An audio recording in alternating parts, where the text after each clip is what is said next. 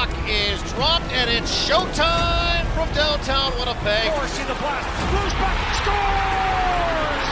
Shankly wires it. Scores! What a stop by Hellebuyck! Kyle Connor. Jets go bang, bang, bang! Welcome to Ground Control, the official podcast of the Winnipeg Jets.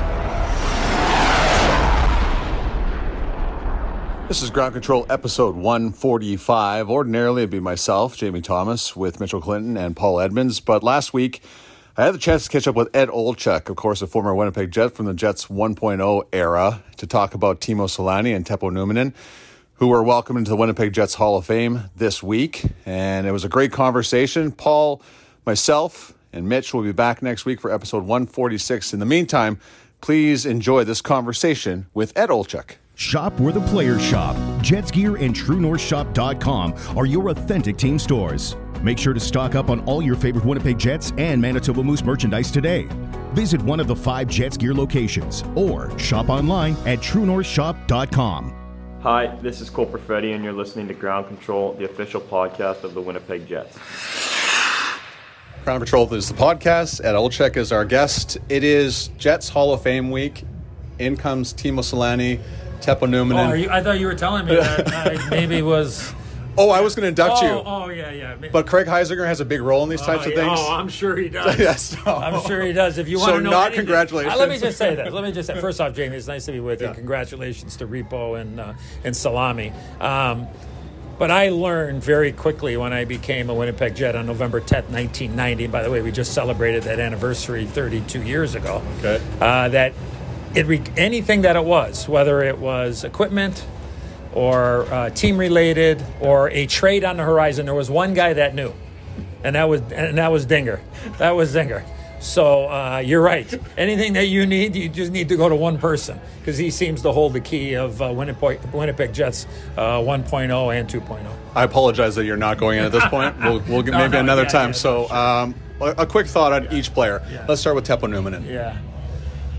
Well, Repo was very consistent. He uh, just very smooth, uh, outstanding defensively, sneaky good offensively, uh, an incredible teammate, a real, a really funny guy. I mean, he was always enjoyed being around the Repo man, and uh, I think very underrated. I, I think Jet fans realize, you know, how how awesome and great of a defenseman that he was. Um, you know, he wasn't overly physical, but he would angle you. If you thought you had options, you had really one option because he would angle, you into a tough spot. But um, just a terrific, you know, just a terrific all-around defenseman and uh, and very underrated. There's there's no doubt about it. And to me, like I said, he was he was a terrific teammate. Timo Selanne, short time in Winnipeg. Yeah, He- But he made a hell of a mark, right? The Yeah. 76 goals season, 132 points. Yeah. But there's more to him than that. What was he like as a teammate? Yeah, I mean, I, I, I remember this like it was yesterday. Uh, his first game in the National Hockey League, and he didn't score. He could have had three or four, and and Salami was you know a little down after the game or whatever. And I just kind of looked at him. I think we actually just got out of the shower or whatever, and I just said, "Hey, get your lip off the ground." You're gonna be fine. Like you're gonna. I mean, like you just knew. Like I mean, the guy would. You know, he he'd get up and go, and it'd just be like, whoa, like whoa, that's not right. Like the acceleration that he had, and um, and then sure enough, I think he had four in the next th- two games or three games or whatever it was, and you know I ended up moving on. You know, maybe a couple of months after that. So uh, you know, maybe I would have stayed in Winnipeg a little longer if he would have slumped a little longer. But uh, you know, I saw the writing on the wall, and uh, but you know, like I, I mean, I he, he, anytime I was around Timo, I just I always smiled, and uh, um, you know the hockey speaks for itself. But you know, just both those guys were just really fun teammates, and uh, um, it's just amazing. I mean, like, you know, when I left there, obviously I was watching what was going on, and next thing you know, he's at thirty and forty and 50 I'm like, where in the hell? When's it going to stop? You know. And Mike Bossy was no slouch either with that Oh, record. Please, yeah. I mean, Mike Bossy invented the five hole, and uh, and then Salami just goes flying right by him. But just an incredible first year, and you know the rest. You know the rest speaks for themselves. But two, congratulations to both guys. But just uh, a couple of solid human beings, and uh, just real proud to have you know played with them, especially Repo for you know a good stretch of time, and then obviously Salami for you know just a short period of time. You came back to Winnipeg and Yeah. was you know and then the final game as a Winnipeg Jet in 1996. The big speech afterwards was that organic or did, were you thinking about saying that afterwards? And I, clearly you knew you were expected to play a game seven, but was that was that organic? Well, yeah, I think if anybody knows me, I think Yeah. that it's speak from the heart. And um, but look at it, it was hard. I, I I always felt for the younger Jet fan of what do you mean my team's leaving? You know, what what, what do you mean that the team's not going to be there? You know, uh, or the team has a chance of leaving. Um, I could never imagine as a young kid growing up in Chicago, Jamie, and thinking like, well, geez, the Cubs are leaving or the Blackhawks are leaving. You know, like I mean, that it's devastating. Look, and I still have some very close friends in in Winnipeg and talk to them all the time. And I've, I've always thought that, and you know, I've always thought that Winnipeg was an NHL city, whether or not they had the Jets there or not. But um, you know, it was it was emotional for everybody, and I think we wanted to let the team know or let the city know that, and the province is that you know, like this will always be your team, and and uh, you know, I, I I never ended up you know going with the team eventually to you know down to to, to Arizona, but um, yeah, I think it was from the heart and very emotional, and still get people when I come back, uh, you know. Uh, Is that brought up quite often? well, yeah, I mean, uh, uh, you know, enough. You Yeah. know, enough. I mean, even when I travel throughout Canada and you get Jet fans everywhere.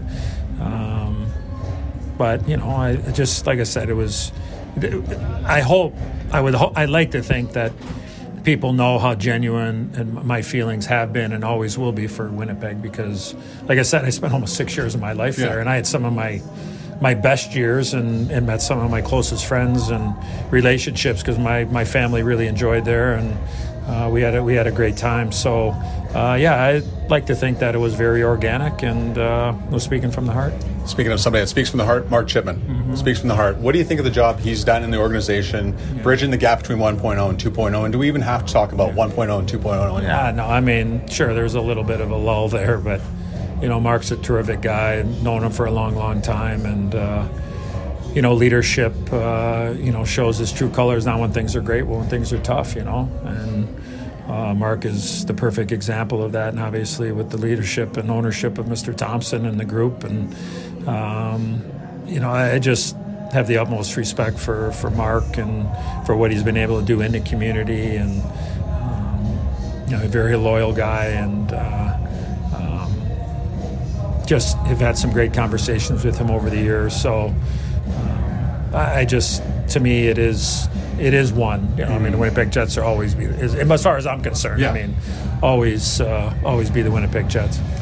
Okay, so let's move on to some fun stuff here. As you st- you know this, yeah. Are you saying it's fun? Or Uh, well, it's going to be fun. It's like listening to the stories beforehand, the little small parts, snippets, Yeah. as we call them in the broadcasting world. It was fun. So, you, when you're with an organization long enough, you start to get to know the people, and then you start to realize the people you can go to for little stories about former members of the Winnipeg Jets. And Craig Heisinger, of course, is that guy. Oh my gosh. He is the source, I call him. He doesn't know that. I'll let him know later. so he told me four stories about you. So you didn't want me to, yeah. So he didn't want me. You didn't want me to tell them ahead of time. Okay, so yeah. here we go. Okay. Horse racing in Los Angeles. Yeah. Okay. So Okay. We're, we're on our we're on our way we're on a road trip. For, I love how you know exactly we're, what we're this on is. our way for a road trip, ten or twelve days. And uh, the day before, I went to the racetrack, Hollywood Park, which is now SoFi Stadium, is uh, is built on old Mm-hmm. Hollywood Park. Me and Patty Elynuik went to the racetrack, and I happened to invest, uh, I think maybe about eighty-five or ninety dollars Canadian, and turn that into about ten thousand US. Mm-hmm. Okay. And we were at the start. hell of a day. Yeah, that's a very good day. And we were at the start of a road trip. So I didn't want to leave the money in my room. I didn't want to leave it in a locker when we're playing. So I called Zinger, and then Zinger comes over. He's waddling over. He's got his shorts on, his gym shoes. It's a thousand below, and he's got shorts on. I go, "Hey Zinger," he goes, "Hey Head," because when we go to Quebec, they would call me Head Olczyk. Of course. I'm like, "Okay, yeah, hey Zinger." He goes, uh, "I said I need a favor."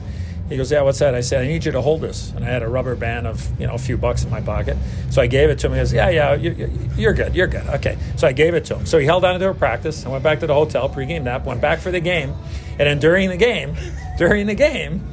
We're playing LA at the old forum. I'm, I come off the ice. I'm yelling, Zinger! Zinger! He comes running down. Head, what's the matter? I go, You got my money?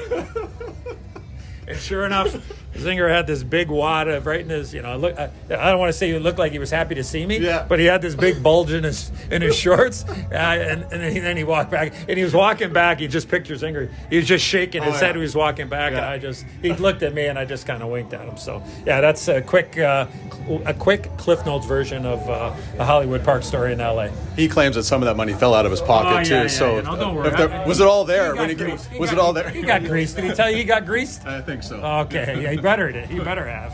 All right. Appa- apparently, you have a preference for heavier sticks. He said you complained a lot about that. So I- let's add on to that. Well, I mean, I, I used the old Titan. Yeah. And uh, Best street hockey stick yeah, ever. Well, yeah, I mean, it was pretty good ice hockey stick too. by the way, uh, I, I liked them. I, I I had a certain way I liked my sticks, the thickness, the uh, the blade, and uh, I always felt the heavier the better. I mean, I just I I enjoyed them very much, and we'd go back, and Zinger would say, "You got a shipment of sticks in," and we'd go there, and I look at him, I go, "Nope, nope, nope, yep." And I said, Zinger, we, we got to find it. We got to find a new Paul Bunyan here because these whatever tree they're chopping down, man. I, I need to get to the inside of the tree. I don't want any of the I don't want any of the branches that are on the outside. So he just shake his head again, and you know. So yeah. So I I uh, I, I was a I was a uh, I was very particular, and I I could grab it out of the bag, barehanded, and and just know. In, in, in what it felt like and, and what I was going to be able to do with it. And of course, at the end of the day, when you don't score, it's the stick's fault. I mean, 100%. right? Like- And Zinger's fault too. yeah, yeah. Well, no, I never blame Zinger, but but uh, there were a few times there where I was on my way. There, there was one time I remember. I think we were. I think we I think we were playing Vancouver, and I missed like a wide open net. And uh, I think Kirk McLean might have been in goal. I, I think that's who it was. And I came back to the bench. I'm shaking my head, and then Zinger just kind of taps me on the shoulder. And I'm like, what? He goes, give me your stick. I go, why? He goes, because you can't score with that one. And he gave, he gave me the other one. I'm like, all right, Zinger. And, uh, you know, I got to tell the Zinger story. Yeah. The thing, like, like players have routines, like where we're coming onto the ice, getting ready to go, like two minutes before the game. You're in the locker room, everybody's getting ready. Coaches are already in there, and guys are, you know, I'd yell at Freddie. Uh, I yell at Freddie Olausson and Thomas Steen. I go, Steiner, Steiner, Stickner, let's go. You know, and then and then and then Zinger would come in, Paul McDermott. Dermy would be in there, and, and Zinger would walk in every time with like two minutes left to go. He'd walk in the middle of the room and he goes, Dermy? And then Dermy go, Yeah, Zinger. He goes, When you're hitting, you're one of the best, and when you're not, well, and then that would be it, and then he'd walk right out. So that was like, here's again, he's the trainer, and he's coming in there telling Dermy what to do. So again, I go back to what I said. Yeah. If you needed to know or wanted to know what's going on with the Winnipeg Jets, there's one person to talk to. So that's my dinger story. Besides him enjoying my wife's fudge, Yeah. and cookies, by the way. Okay, that's another one. And I did bring cookies from Chicago today to make sure they're delivered to Zinger back in Winnipeg at some point. Okay, I'm, so you know. I'm going to sample so on the know. way. He doesn't need to know He that. need to know that. Two more stories. Bars of soap. And I'm going to preface this in one. I know it sounds terrible the way I'm starting with this one, but apparently you don't like the liquid soap. You like the bar of soap. Yeah, You're I a mean, zest guy. well, right. Ivory Springs. Well, right. I mean, that's what I was used to, and all of a sudden, they, they want to go on the cheap. Like what? I want to feel. I want to feel clean. You know. I mean, uh, that's like. You want the film. It's like second, like second hand there. The thing, you know. So I mean, at, at the end of the day, I'm like, I need my bars of soap. Come on, Zinger. Yeah. Like so, we had my own little stash, and he. I think he might have went to, might have went to like Rexall Drugs or something. I don't know wherever he went. I mean, he ended up getting me like a nice stash. full. I said, here, Zinger, take some of that money I wanted to track and buy me like a hundred bars there, so at least I have it there. Yeah, so just telling everybody there's a lot of yelling apparently about the bars of soap situation. Yeah, I And- mean, yeah, yeah. Look at the shower. I remember in, in the old room into Zinger's room back, you know, back where the sewing machine was there. I mean, it probably was about sixty-five or seventy feet, and you just yell Zinger, and then he wouldn't even he wouldn't even answer. He just walk in with the bar of soap. You know, because you got like we had some cheap guys. Yeah. There's guaranteed there's some guys that took the bar of soap home. Yeah. That's all I'm gonna say.